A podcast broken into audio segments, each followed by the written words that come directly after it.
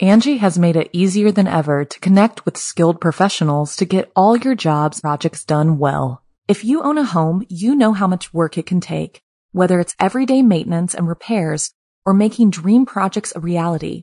It can be hard just to know where to start, but now all you need to do is Angie that and find a skilled local pro who will deliver the quality and expertise you need. Angie has over 20 years of home service experience and they've combined it with new tools to simplify the whole process.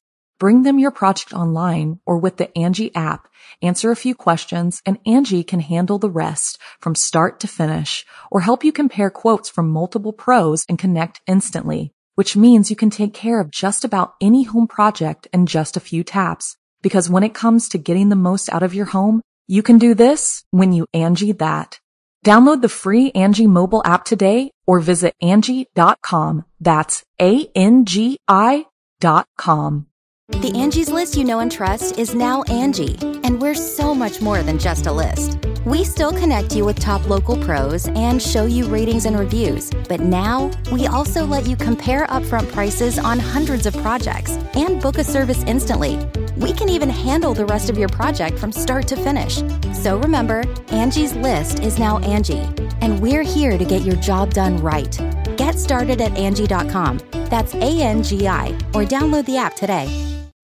When you need mealtime inspiration, it's worth shopping Kroger, where you'll find over 30,000 mouthwatering choices that excite your inner foodie. And no matter what tasty choice you make, you'll enjoy our everyday low prices, plus extra ways to save, like digital coupons worth over $600 each week. You can also save up to $1 off per gallon at the pump with fuel points. More savings and more inspiring flavors make shopping Kroger worth it every time. Kroger, fresh for everyone. Fuel restrictions apply.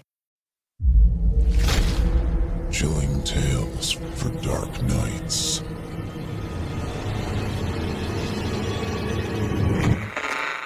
Want to make sure you never miss a Chilling Tales for Dark Nights video again? Be sure to subscribe and hit that bell to turn on notifications. It's time to turn off the lights and turn on the dark.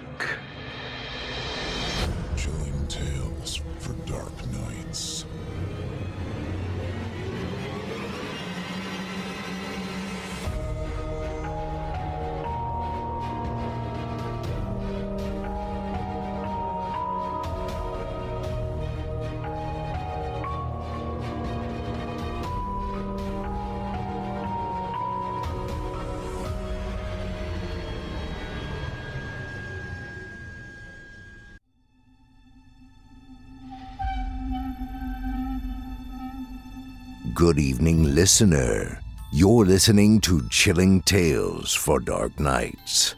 On tonight's edition, we invite you to leave behind your safe reality and descend with us into the frightening depths of the most terrifying imaginations with an audio adaptation of Thanksgiving themed frightening fiction about demented dinners and malevolent mishaps.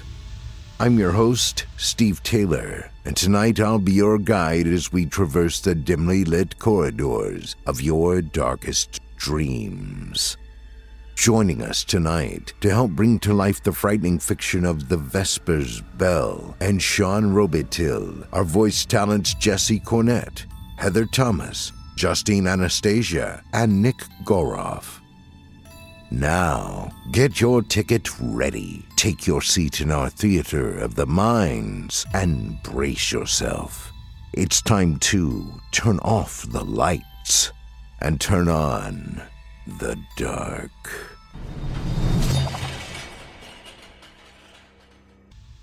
Our first story tonight is written by the Vespers Bell and performed by Jesse Cornett and Heather Thomas.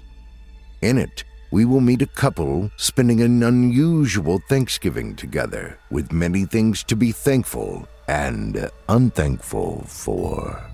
Without further ado, I present to you Freedom from Want. The lavish banquet that had been so expertly laid out on the long, elegant refectory table before me could only be described as perfect. Truly, utterly perfect. It was the most sublimely archetypal Thanksgiving dinner that I could imagine.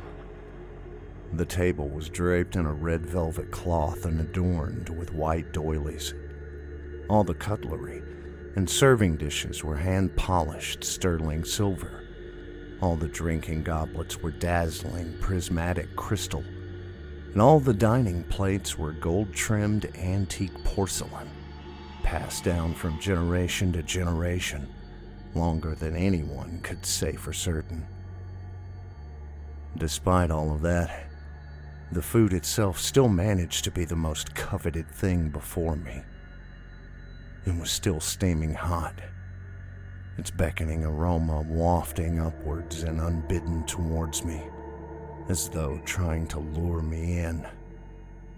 There was garlic mashed potatoes, mashed turnip, buttered peas and carrots, creamed asparagus, stuffing, giblet gravy, hot rolls, sweet bread, cranberry sauce, pumpkin pie, and a literal cornucopia overflowing with fresh fruit and candy. And of course, the centerpiece was a stuffed turkey, the biggest one I had ever seen. Tantalizing isn't it? The girl in the dress asked from the opposite end of the table. I knew who she was, and I knew her name, but I shall only be referring to her as the girl in the dress. It was both proper and expected that I would be accompanied by a girl in a dress upon such an occasion. And as far as I was concerned, it could have been any girl in a dress. How I wished she was just some random girl in a dress.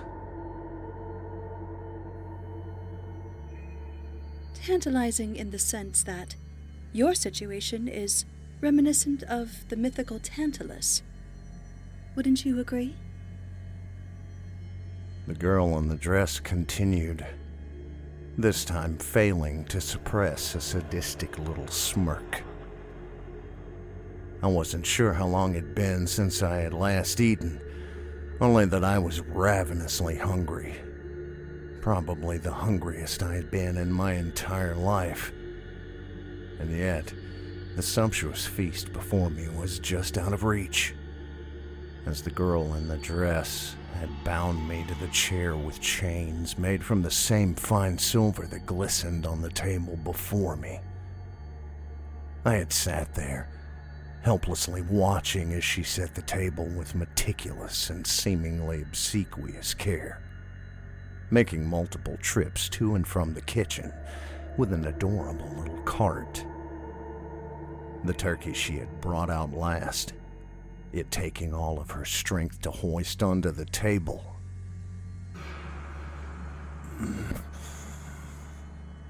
You really went to so much trouble just to torment me. I asked hoarsely. My throat was parched, which made sense, as I hadn't had anything to drink in some time either. But for some reason, either the situation itself or something else she had done to me, the hunger was much more prominent in my mind compared to everything else I've ever done for you. This was no trouble at all. She replied glibly. A grandfather clock in another room softly chimed the hour, though I didn't bother to count the bells. Oh, good. Dinner time. Food's getting cold, dear. Carve the turkey so we can eat. How oh, do you suggest I do that, dear? I sneered at her, clattering my restraints against the mahogany armrests of the chair I was in, wondering if maybe I could pull hard enough to break the wood. It doesn't matter. Thanksgiving dinner is a ritual steeped in antiquated traditions. I upheld my end, spent hours making everything from scratch, and all you have to do is carve the damn turkey. She hissed vehemently through her teeth. But, per our usual, all my hard work goes unappreciated, while you can't even fulfill the most trivially token of your obligations. And also, per usual, I expect you have an excuse rather than an apology. Yes? You've literally chained me to a goddamn chair. I roared. No, you see. That's the wrong answer. She claimed.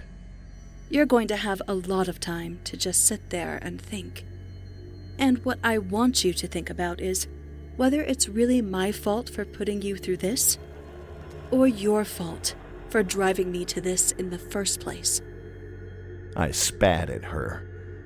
It wasn't hard, considering my mouth held an overabundance of saliva as a result of the bounty of mouth-watering food, but my projectile fell short of its target.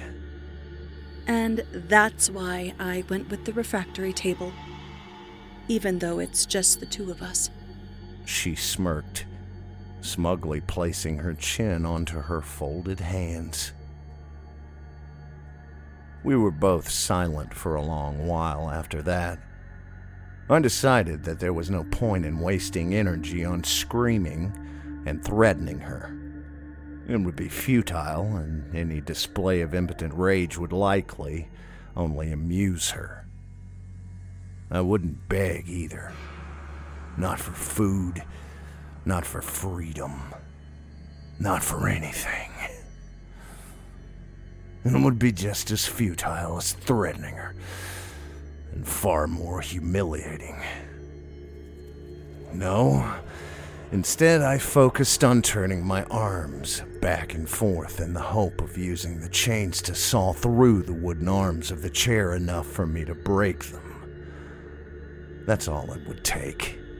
Me breaking out of the chair to put an end to her little power fantasy and remind her who was boss.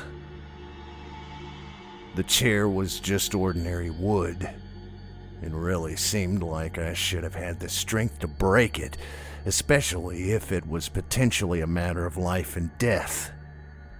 But I was weak with hunger, and the hungrier I got, the weaker I got. My limbs lacked nearly all of their usual strength and felt like wet noodles hanging limply from my torso. No matter how hard I tried, I couldn't muster any strength in them. Angie's list is now Angie, and we've heard a lot of theories about why. I thought it was an eco move. Fewer words, less paper. No, it was so you could say it faster. No, it's to be more iconic. Must be a tech thing. But those aren't quite right. It's because now you can compare upfront prices, book a service instantly, and even get your project handled from start to finish. Sounds easy. It is, and it makes us so much more than just a list. Get started at Angi.com. That's A N G I, or download the app today. You can live out your MasterChef dreams when you find a professional on Angie to tackle your dream kitchen remodel. Connect with skilled professionals to get all your home projects done well. Inside to outside, repairs to renovations. Get started on the Angie app or visit Angi.com today. You can do this when you Angie that. Not that I was actually trying all that hard. The feast in front of me made it hard to focus on anything else. I thought that I could ignore it easily enough, that simple sensory saturation would soon render it an obscure background detail. But I was wrong. As my hunger grew, the feast seemed to grow with it. The food more sumptuous, the portions more decadent, every moist, succulent morsel glistening in the candlelight. It was still warm somehow, which made me wonder how long I had actually been there. I forced myself to look away from the glorious meal before me for just a few seconds to see if I could spot anything that might give some indication of the passage of time. I glanced towards the window, but the curtains were drawn, and I couldn't really remember what time of day it had been to start with anyway. I looked around for a clock but found none. Instead, what I saw was a painting hung behind the girl in the dress depicting a mid 20th century American family sitting down to a holiday dinner, albeit one which was austerely meager compared to the one in front of me now. Do you recognize it? The girl in the dress asked. What? I asked groggily, unsure what she was even talking about. The painting she clarified, pointing behind her. It's Freedom from Want by Norman Rockwell. I chose it very specifically because I think freedom from want is exactly your problem. I don't believe you've ever had any non trivial desire that has ever gone unfulfilled, which is why you're incapable of appreciating anything. You need to learn gratitude which is what this holiday is all about, after all. You are going to want this food in front of you more than you've ever wanted anything. And when I'm convinced that you're truly capable of appreciating what I've made, of appreciating me, and everything I've done for you, then you can have some. Maybe.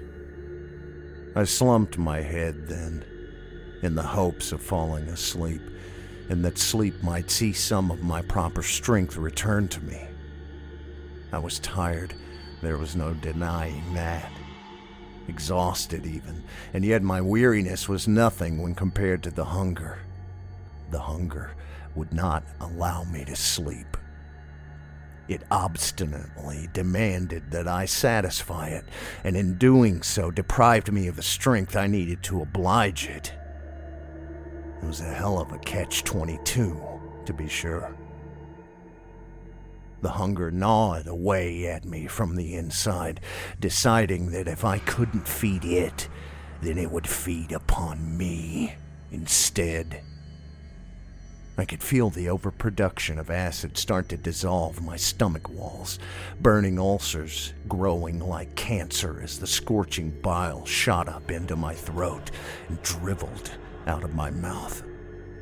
My innards growled and spasmed, sending waves of hunger pains radiating throughout my body. I was thrown into convulsions, and I dared to hope that these paroxysms might finally give me the strength I needed to break free of the chair, even if they had to break my bones in the process. My bones did break. I know because I saw their jagged, bloody ends sticking out of my mangled appendages. Despite this, I still could not wiggle loose from my chains, nor did I manage to break the arms of the chair. I was probably in the most pain I had ever been in my life, and yet somehow it was still insignificant compared to my exceptionally growing hunger. I was stewing in my own urine and excrement at this point. Of course. but it had been some time since I had last evacuated my insides. My bodily stores must have been spent, I assumed. But this sparked a sudden realization in my sleep deprived, dehydrated, hunger ravaged brain. The girl in the dress had once left the table in all that time. She had not yet taken any food or drink, still insisting that I be the one to cut the turkey. Nor had she slept or gone to use the restroom.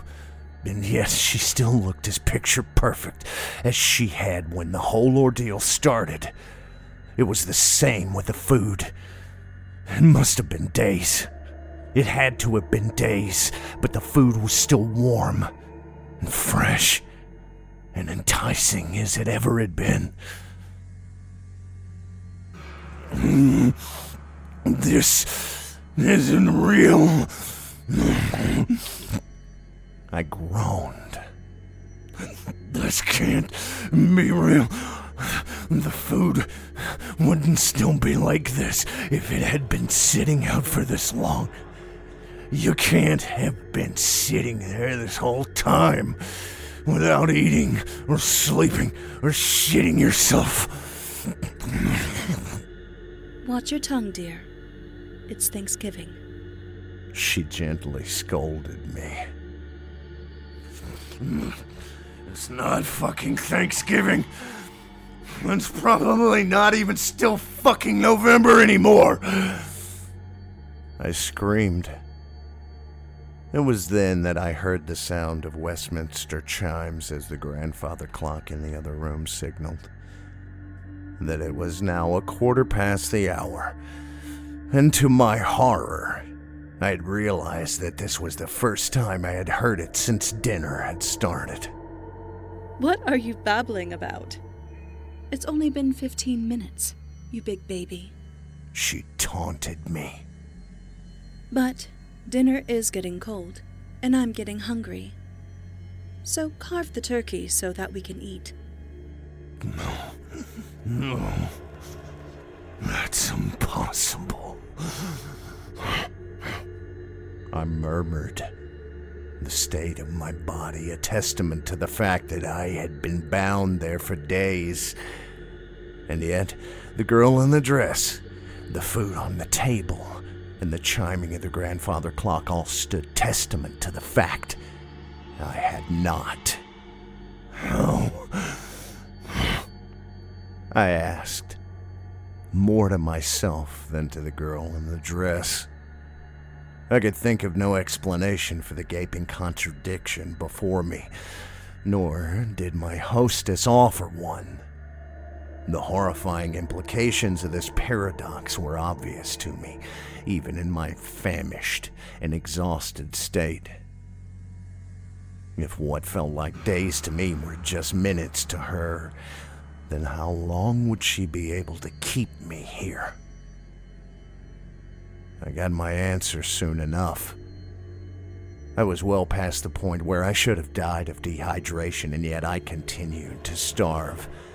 I should have been hallucinating from the lack of sleep, and yet my hunger kept me lucid. The hunger, along with its effects on my mind and body, were distorting my experience of time. And the stronger my hunger grew, the more distorted time became. I sat there helplessly as my body wasted away to a mummified skeleton over what felt like weeks to me. Only to break down into tears when I heard the Westminster chimes once again, letting me know that it was now half past the hour. The hungrier I got, the slower time moved, which meant I would probably be in a seemingly perpetual state of endless starvation without ever actually dying. Though my salvation was within arm's reach, I could not move my arms. I lacked the strength to even struggle against the chains now, and I feared that even if they were removed, I wouldn't have the strength to feed myself anyway. Do you think that's enough then? The girl in the dress asked. If I unchain you, will you actually be grateful for once? For the food, for your freedom, for your life? For me? Just say it. If you can't say you're sorry and mean it, say how much you need me. Say how grateful you are to have had me in your life. And then beg, beg me for help. I might do it. Considering my severe state of bodily degradation, I knew that I would likely only be able to muster a couple of words. I think she realized that as well. With that in mind, I chose those two words very carefully. Fuck you.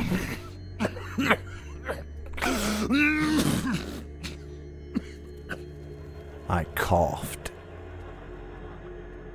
Without warning, she slammed her hands down on the table and, for the first time since she had sat down, stood up from her chair. You absolute fucking bastard! Why can't you let me have this? She demanded, angry tears now rolling down her hot cheeks. I literally offer you a feast when you're fucking starving, and you still can't appreciate me. I'm trying to help you, trying to make you a better person, and you still don't fucking care. You're not the one chained to a chair. I forced myself to wheeze out. If I'm so much trouble, leave.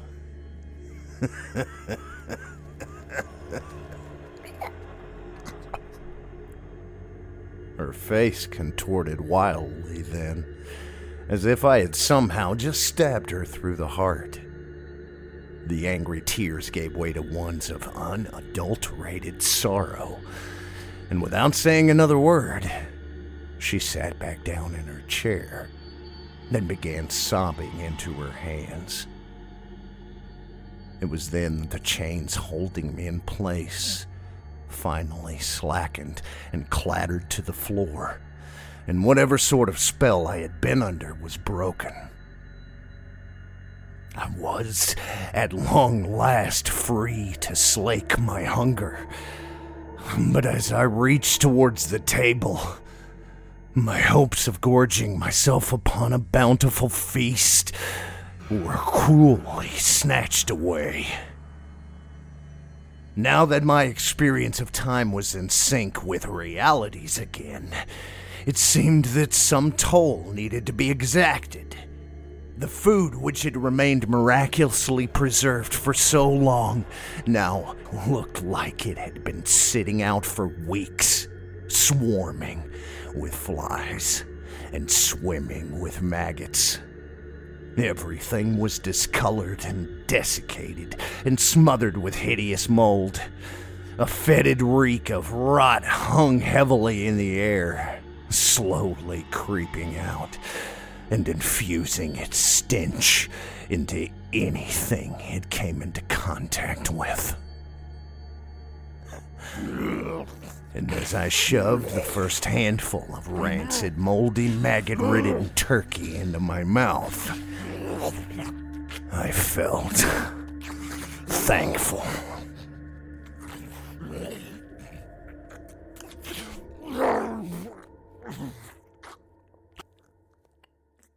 Angie has made it easier than ever to connect with skilled professionals to get all your jobs projects done well. If you own a home, you know how much work it can take, whether it's everyday maintenance and repairs or making dream projects a reality.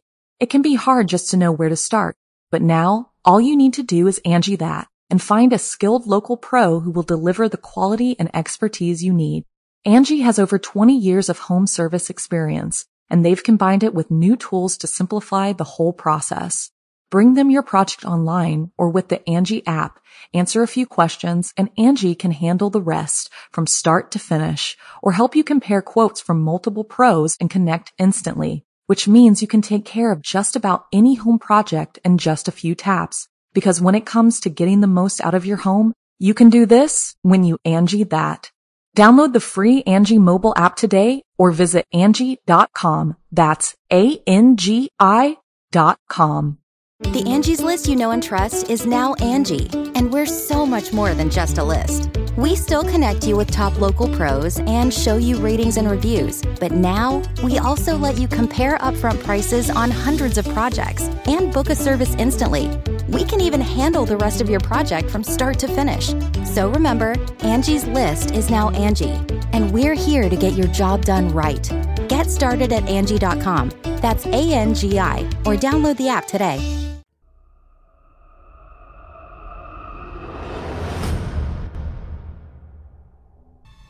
I hope you enjoyed Freedom from Want, as written by the Vespers Bell and voiced by Jesse Cornett and Heather Thomas.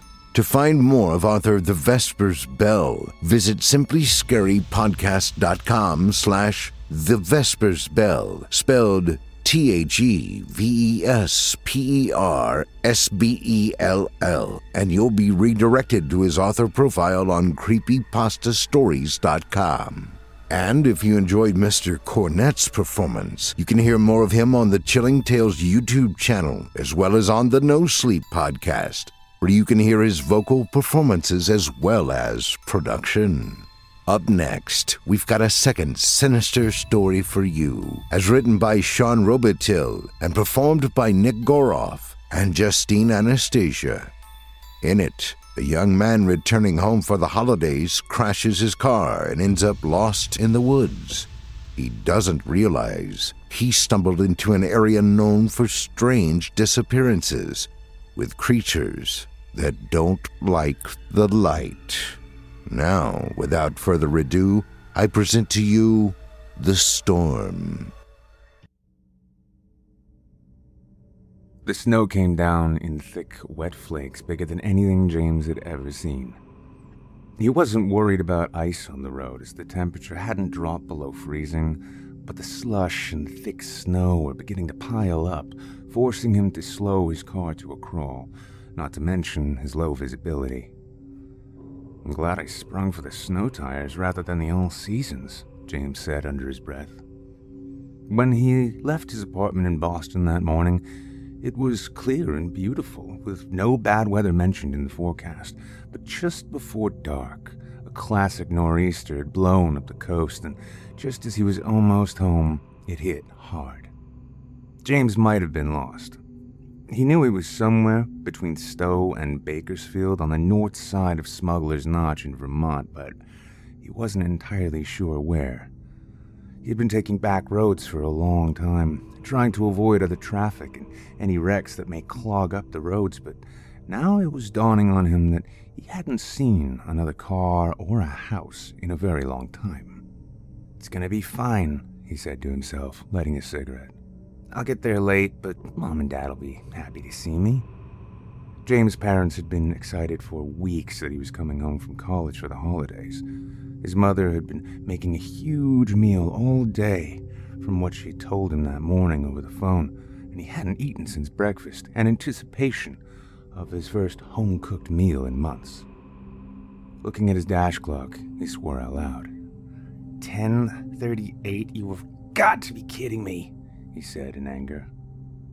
Rolling his window down to flick his ash, he looked to his left out the window, just as he saw in his peripheral vision a figure in the road before him.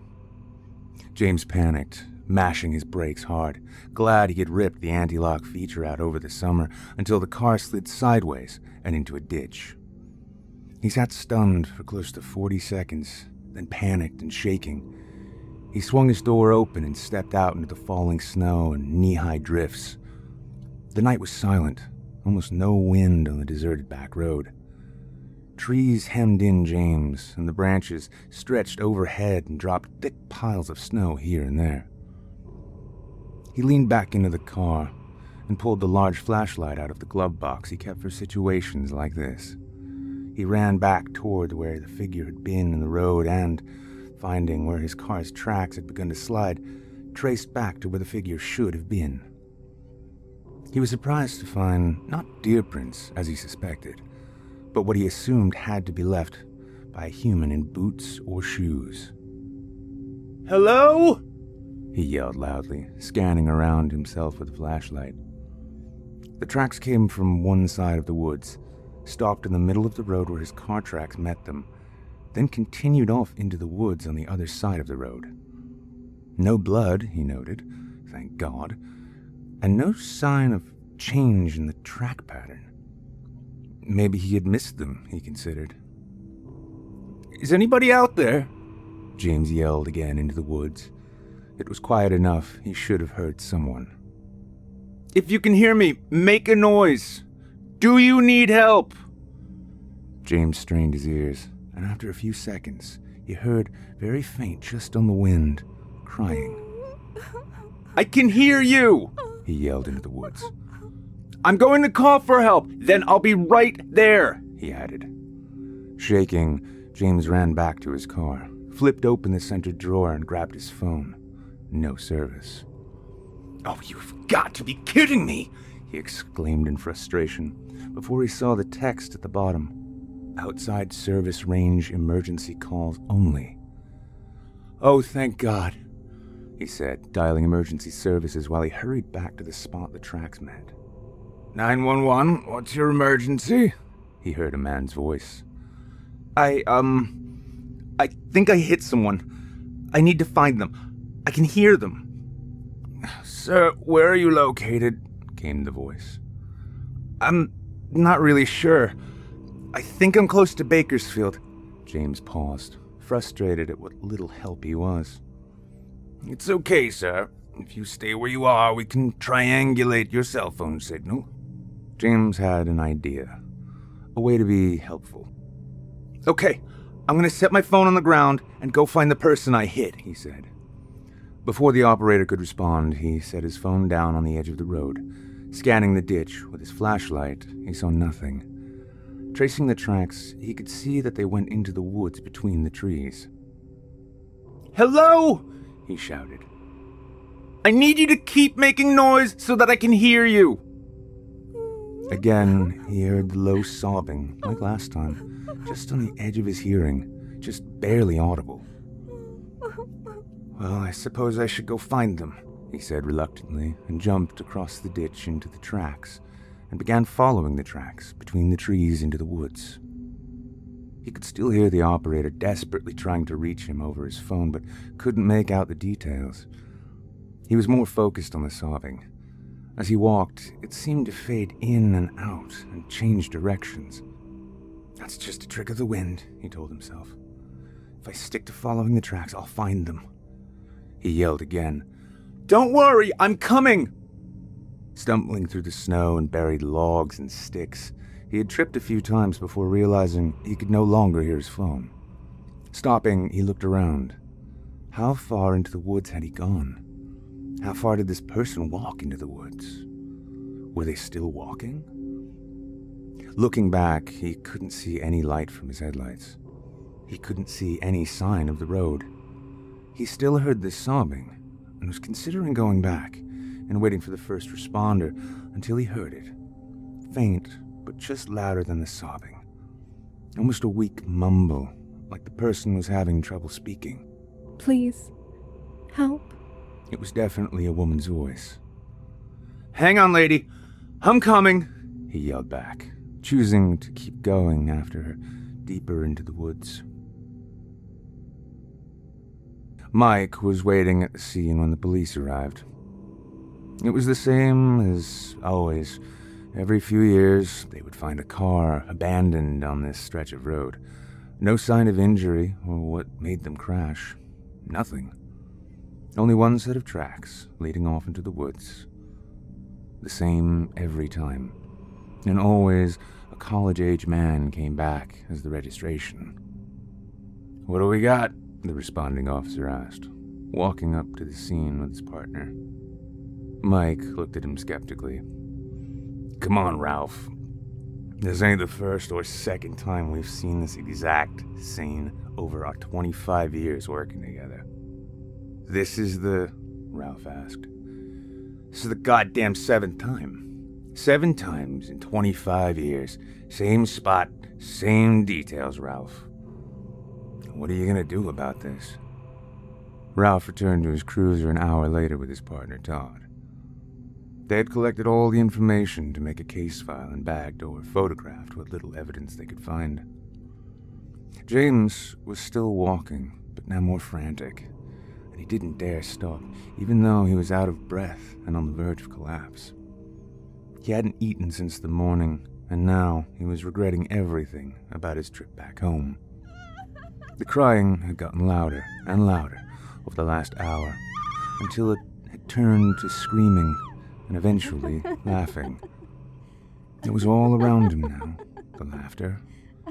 He couldn't escape it. He had turned around to go back to his car finally, around the time the screaming started to turn to laughter, only his trail was gone. When James turned around, he found nothing but fresh snow. No tracks, nothing. The screaming had stopped then. He stood for moments in dead silence, pondering how this would make any sense. He turned in place, 360 degrees, yet found nothing. No tracks in any direction. He realized how lost he was now so far into the woods and began to cry. That's when the laughter started. Quiet and faint at first, but it grew louder and louder all around him. A woman's loud, maniacal laughter. He bolted from his place at a dead sprint, flashlight waving all around him, never daring to look back or slow down, all the while the laughter pounding in his ears. Now he ran stumbling, with the bit of energy he had left, panting, struggling through the snow. Finally, when he could take no more, he collapsed. Gathering a few large breaths, he screamed at the top of his lungs. Stop! Please stop! All at once, the laughter stopped. James rose to his feet. The forest was silent. The snow had stopped at some point. Just at the edge of his hearing, he could make out a voice in front of him. Scanning ahead with his flashlight, he saw something shining few yards ahead of him. James gathered his courage and stepped forward through the snow. Even pushing through the snow didn't make a noise, so he was surprised when he heard noises all around him. He tried to focus on the voice in front of him as he walked forward, but he could hear what was clearly multiple things circling him. He scanned with his flashlight, but the beam was growing dull and yellow and didn't penetrate very far ahead anymore. Whatever was out there was smart enough to stay out of range of the light. He shook the flashlight and it got brighter, but only for a few moments. After a few more steps, he heard the voice clearer at his feet. He bent down and began to dig through the snow. He could listen to the circling around him just out of sight, and he dug faster until he struck something solid and small. Pulling it up into the light, it was his phone. He stood and looked all around. He wasn't on the road. He was still deep in the forest. Thinking back, he clearly remembered leaving it at the edge of the road for the first responders to find. How could this be? He looked all around, sweeping the dull yellow beam, and was absolutely sure this was not the road. Looking down, could see the phone was still in an active call with someone. He pulled the phone slowly to his ear and spoke soft and scared. Hello? He questioned in fear. He listened intently and heard nothing. His flashlight began to get weaker, fading slowly, and he could hear the things circling him get closer as the light faded, but still stayed just out of the range of the lights. Hello? He said into the phone again. Finally, a woman's voice responded. Hello? Oh, thank God, James said, and began to babble as his light was fading and the circling was getting closer. He could now hear the breathing of the small animals all around him. I need you to send someone to find me. I'm sorry I wandered off, but I'm lost now, and I think I'm being circled by coyotes. The voice spoke to him calmly and reassuringly. It's okay, James. James froze in his tracks. He began to sob uncontrollably. He had initially called a male operator, and he hadn't told them his name.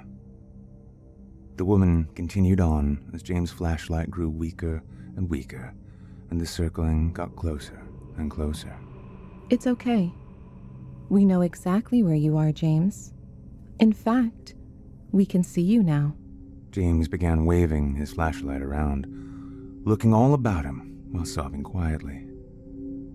As the light began to die out for good, she added, We don't like the light, James. So it will be the first thing we take from you.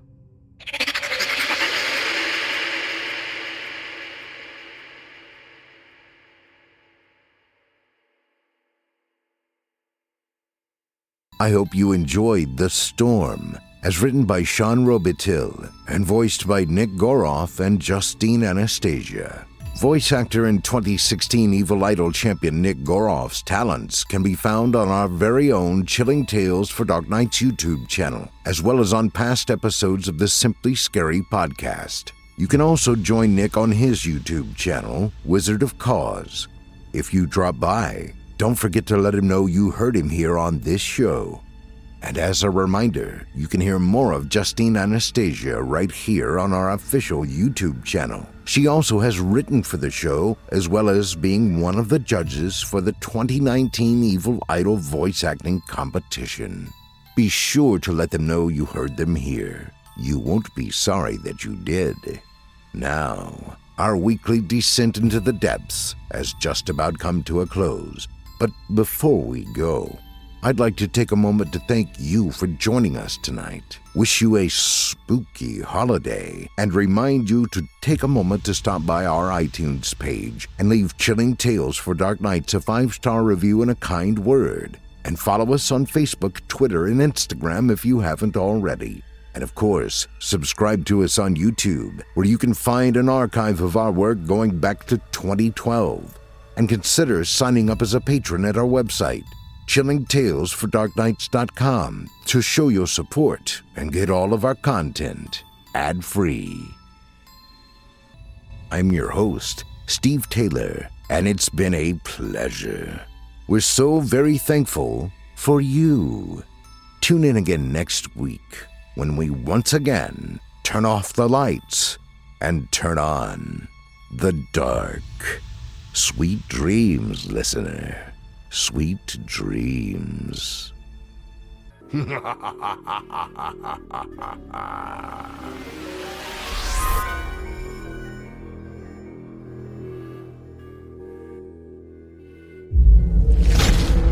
Chilling tales for dark nights.